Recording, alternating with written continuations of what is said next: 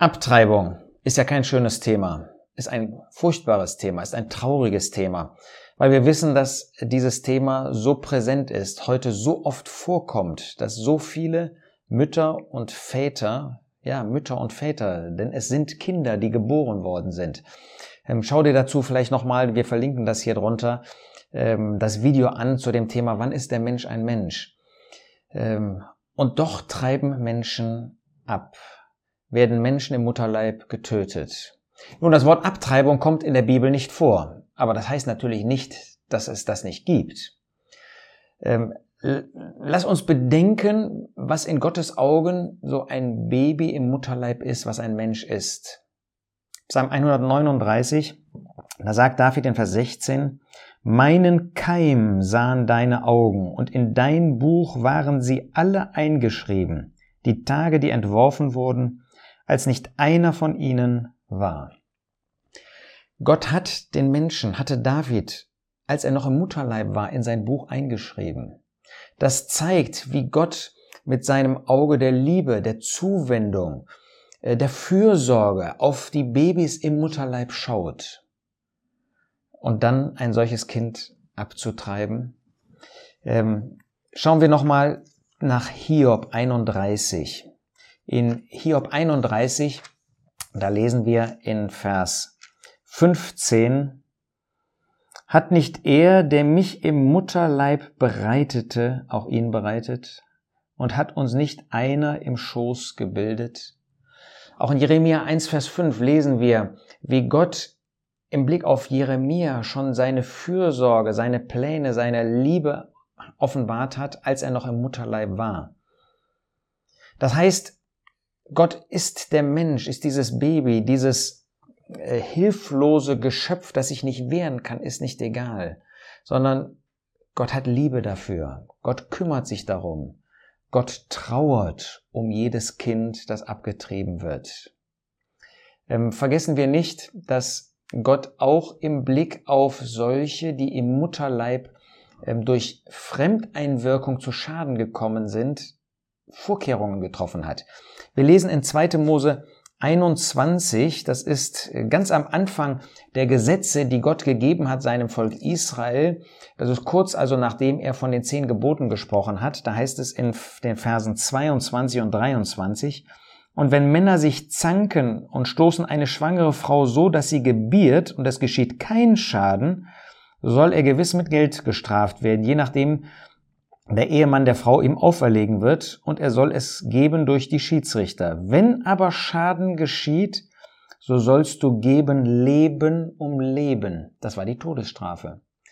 Also wenn jemand von außen Schaden zufügte einer Frau, die schwanger war und dadurch das Kind starb, das in ihrem Mutterleib war, dann wurde Gericht geübt, dann wurde die Todesstrafe verhängt. Ähm, und wir sehen, äh, wie mit ähm, Menschen damals zum Teil umgegangen worden ist, wie man schon in der vorchristlichen Zeit, wie man überhaupt keinen Respekt vor dem ungeborenen Leben hatte. Amos 1, Vers 13. Wegen drei Freveltaten der Kinder Ammon und wegen vier werde ich es nicht rückgängig machen, das Gericht, weil sie die Schwangeren von Gilead aufgeschlitzt haben, um ihr Gebiet zu erweitern. Kein Respekt vor dem Leben, vor dem ungeborenen Leben, aber vor dem existierenden Leben, vor dem Leben, wo ein Mensch in dem Mutterleib ist. Ist das nicht irgendwie ähm, das, was wir heute auch erleben? Nun, ähm, was gibt es für Gründe, äh, warum Menschen abtreiben, wenn man so ein bisschen darüber nachdenkt? Nun, da sagen Menschen, ich habe leider vergessen ähm, zu verhüten. Ähm, ich, ich, es war einfach zu schnell, es ging zu schnell und ich hatte keine Zeit mehr zu verhüten. Das Kind passt jetzt nicht in meine Zeit- und Karriereplanung. Stellen wir sich das mal vor. Ähm, vielleicht waren das natürlich äh, Menschen, die nicht verheiratet waren oder sind das Menschen. Ähm, aber jetzt deswegen, weil man selber nicht nachgedacht hat, weil die Pläne, die man hat, nicht passend sind für ein Kind, Deshalb treibt man ab, deshalb wird das Leben eines Menschen beendet. In dieser Gesellschaft mag das straffrei sein. Der Gesetzgeber mag das straffrei gestellt haben, aber Gottes Wort sagt Leben um Leben. Das heißt, das ist Mord. Bei Totschlag konnte man ähm, noch ähm, weglaufen, aber wenn es Mord war, wenn man jemanden umgebracht hat, dann war das nach Gottes Wort, war das eine furchtbare Sünde. Man sagt heute, der Bauch gehört mir, die Mutter sagt das. Ich selbst darf entscheiden. Das ist mir, das gehört mir und das ist Teil von mir selber. Ähm, und so wie ich entscheiden kann über mein Essen, wie ich entscheiden kann über andere Dinge, kann ich auch darüber entscheiden. Ist das nicht ein Geschöpf Gottes, worüber Gott Verantwortung hat und wir das auch Gott überlassen müssen? Konnte ich ahnen, was aus diesem äh, One-Night-Stand herauskommt? Ja, hättest du das mal nicht getan, was ist das für eine Sache, losgelöst von einer Beziehung sexuellen Verkehr zu haben? Ist das nach Gottes Gedanken? Ist das zum Wohl von dir, von deinem Gegenüber? Und dann ist das Ergebnis, dass du deswegen, weil du dich selber nicht im Griff hattest, einen Menschen tötest, ein, ein ungeborenes Leben tötest? Ich gehe noch zur Schule und bin zu jung für diese Verantwortung. Tja, das kann sein. Aber hättest du dir das nicht vorher überlegen können?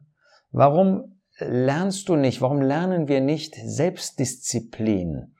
Ähm, Gottes Wort zeigt das, dass das für uns als Christen von ganz großer Bedeutung ist. Und wir reden hier nicht über ein Thema, was irgendwo ein Thema ist, sondern was leider auch immer wieder unter Christen vorkommt. Ja, fünftens sagt dann jemand, ich bin nicht sicher, ob das mein, der Partner für mein Leben ist auf Dauer. Ich ähm, ähm, glaube eigentlich nicht, dass ich mit dem auf Dauer zusammenleben kann. Ist jetzt für so eine kurze Zeit oder für mein Studium oder so. Ja, ist das nach Gottes Gedanken? Ist das zum Wohl von dir, von dieser Partnerschaft? Und was kann das ungeborene Leben dafür, dass du dich nicht entscheiden kannst, dass du keine Entscheidung für dein Leben fällst? Mir ist bescheinigt worden, dass das Kind schwer behindert ist. Ja, mir ist völlig klar, dass das eine ganz, ganz schwierige Lebenssituation ist. Ich sage nicht Entscheidung. Denn wollen wir nicht jedes Kind aus Gottes Hand annehmen? Ja, das ist schwer. Und vielleicht sagst du mit Recht, du hast gut reden, weil du nicht mit dieser Situation zu tun hast. Da hast du in gewisser Hinsicht recht. Und doch, wenn Gott auch ein behindertes Leben, einen Menschen gibt, der mit einer Behinderung auf die Welt kommt, schenkt er nicht damit auch Segen und Aufgaben? Ist das ein Grund, diesem Kind das ein Geschöpf auch ist. Ja, ich sage nicht, dass es in dieser Weise aus Gottes Hand hervorgegangen ist, weil Gott vollkommen schafft. Das ist die Folge des Sündenfalls. Und doch Leben kommt immer von Gott. Und dieses Leben willst du beenden? Wir haben schon zehn Kinder. Ich übertreibe. Mehr schaffe ich einfach nicht. Ja, wenn das der Fall ist, warum hast du dir vorher nicht darüber Gedanken gemacht? Geht es dir einfach nur um Spaß? Geht es dir nur einfach um Begierdenerfüllung? Oder nimmst du Verantwortung wahr? Das musst du doch auch in anderen Bereichen des Lebens tun. Ich bin vergewaltigt worden. Ja, das ist eine übermäßig schwierige Lebenssituation. Und äh, ich sage nicht, dass ich dazu eine Entscheidung fällen kann. Aber vergiss nicht, Leben. Leben ist in dir und Gott hat dieses Leben gegeben. Er hat nicht dazu geführt, er hat nicht verursacht, dieses Furchtbare, was dir geschehen ist. Das ist ein Mensch, der das auf seinem Gewissen hat. Oder mehrere Menschen vielleicht sogar. Ähm, aber vergiss nicht, da ist Leben. Dann gibt es die Situation, dass das Leben der Mutter auf dem Spiel steht. Das ist natürlich eine andere Situation. Ähm, und äh, wer wollte da entscheiden? Und ähm, man kann sehr gut nachvollziehen, dass da eine Entscheidung gefällt werden muss ähm, die zum Wohl der Mutter ist. Oder jemand sagt, ich will einfach das Kind nicht. Ich will es einfach nicht. Da sage ich nochmal, hättest du dir das nicht vorher überlegen müssen. Nun, wie gesagt, nicht alle Gründe sind gleich. Nicht alle haben die gleiche Bedeutung. Und ähm, wenn das Leben der Mutter auf dem Spiel ist, ist es ein völlig anderer Sachverhalt, ähm, wo man eine Entscheidung treffen muss für das Leben und nicht gegen das Leben. Das ist ja völlig klar. Ähm, andere gehen diesem Problem aus dem Weg ist das besser eigentlich mit der sogenannten Pille danach? Ich sage nur, das mag menschlich gesprochen, irdisch gesprochen, mag das eine Lösung sein. Aber auch mit der Pille danach hast du nichts anderes getan als mit Abtreibung.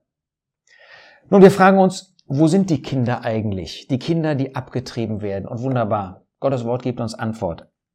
In Matthäus 18 sagt der Herr Jesus selbst, Vers 10, gebt acht, dass ihr nicht eines dieser Kleinen verachtet, denn ich sage euch, dass ihre Engel in den Himmeln alle Zeit das Angesicht meines Vaters schauen, der in den Himmeln ist.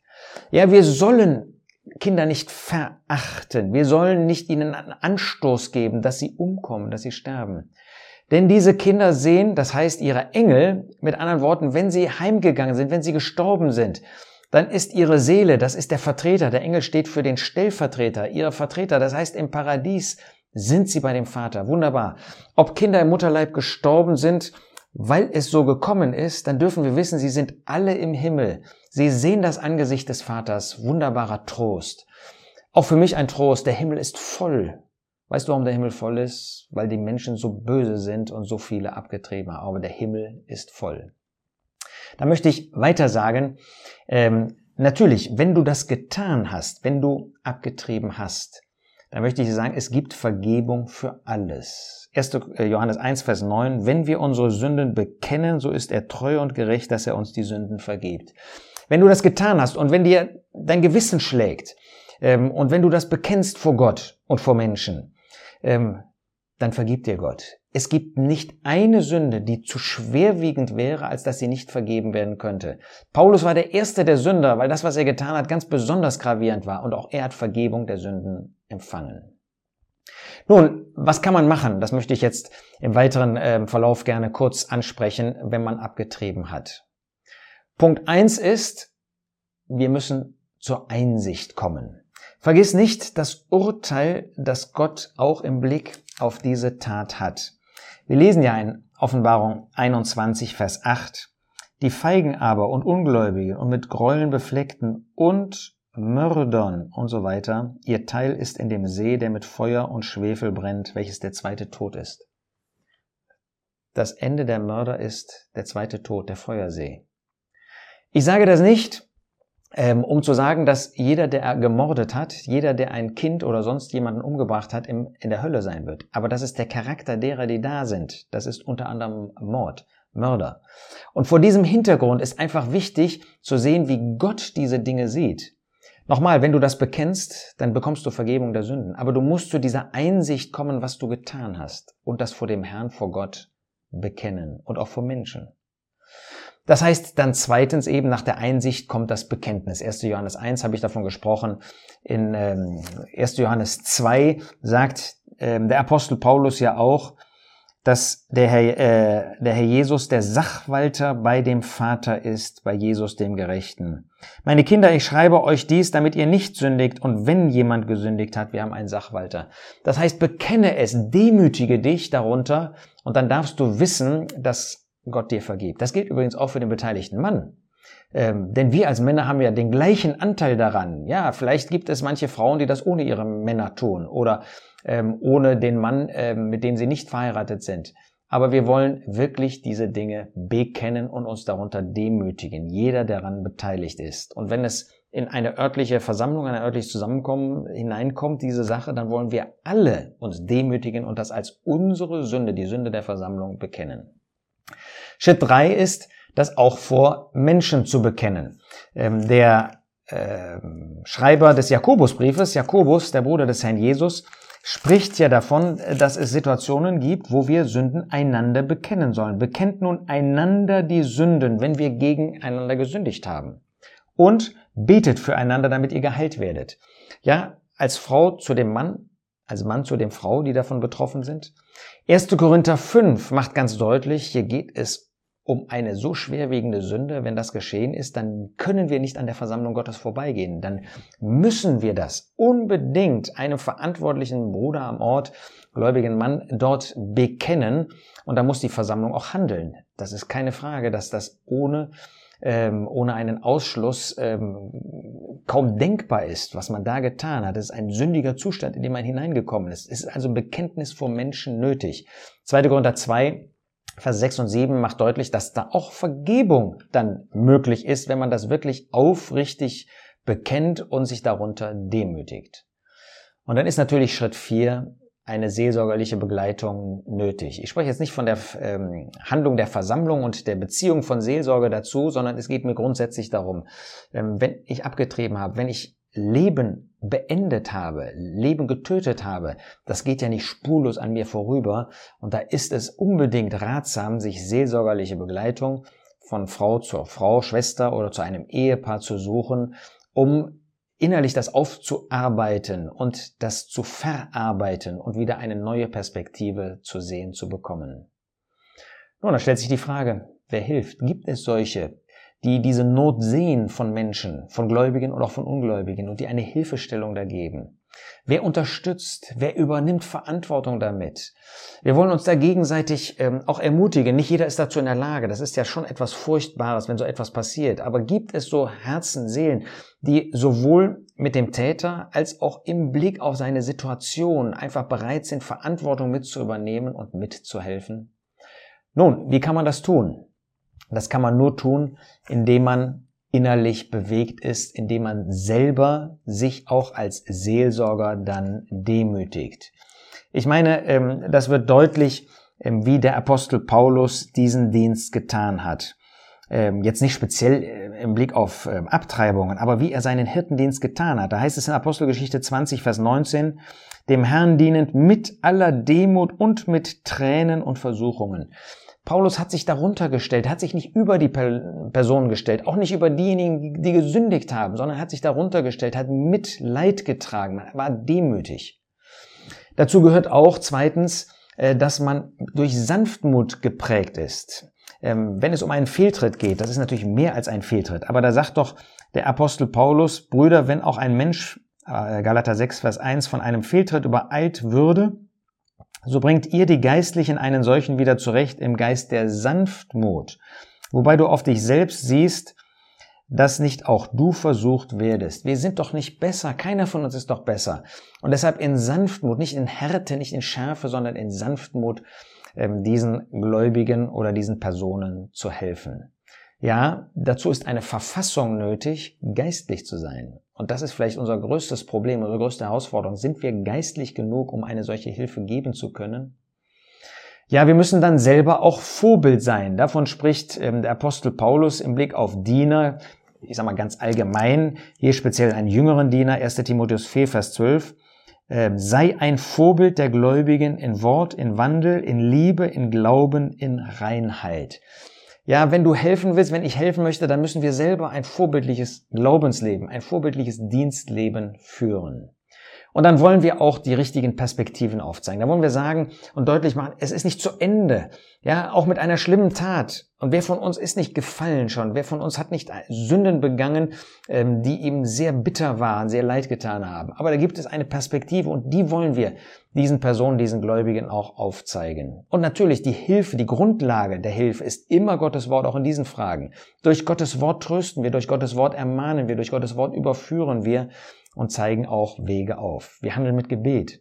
Wie könnte man so einen Dienst tun, ohne vorher und dabei und mit der Person zu beten? Aber lasst uns auch in Klarheit und in Ehrlichkeit handeln und wandeln in dieser Sache. Lasst uns also nicht irgendwie an den Dingen vorbeigehen, sondern sagt, lasst uns auch klar und deutlich sagen, was Gott dazu sagt. Ehrlich und klar, aber in Liebe. Es gibt einen Weg danach. Es gibt eine Perspektive. Aber nötig ist, dass man selber einsieht und bekennt und umkehrt. Und das wünsche ich denen, die betroffen sind. Sucht euch Hilfe und übergeht das nicht. Versucht das nicht irgendwie tot zu trampeln, denn es wird euch in euren Herzen, in euren Gewissen immer wieder aufkommen. Aber der Herr, er hilft. Er ist auch für eine solche Sünde gestorben. Gott sei Dank.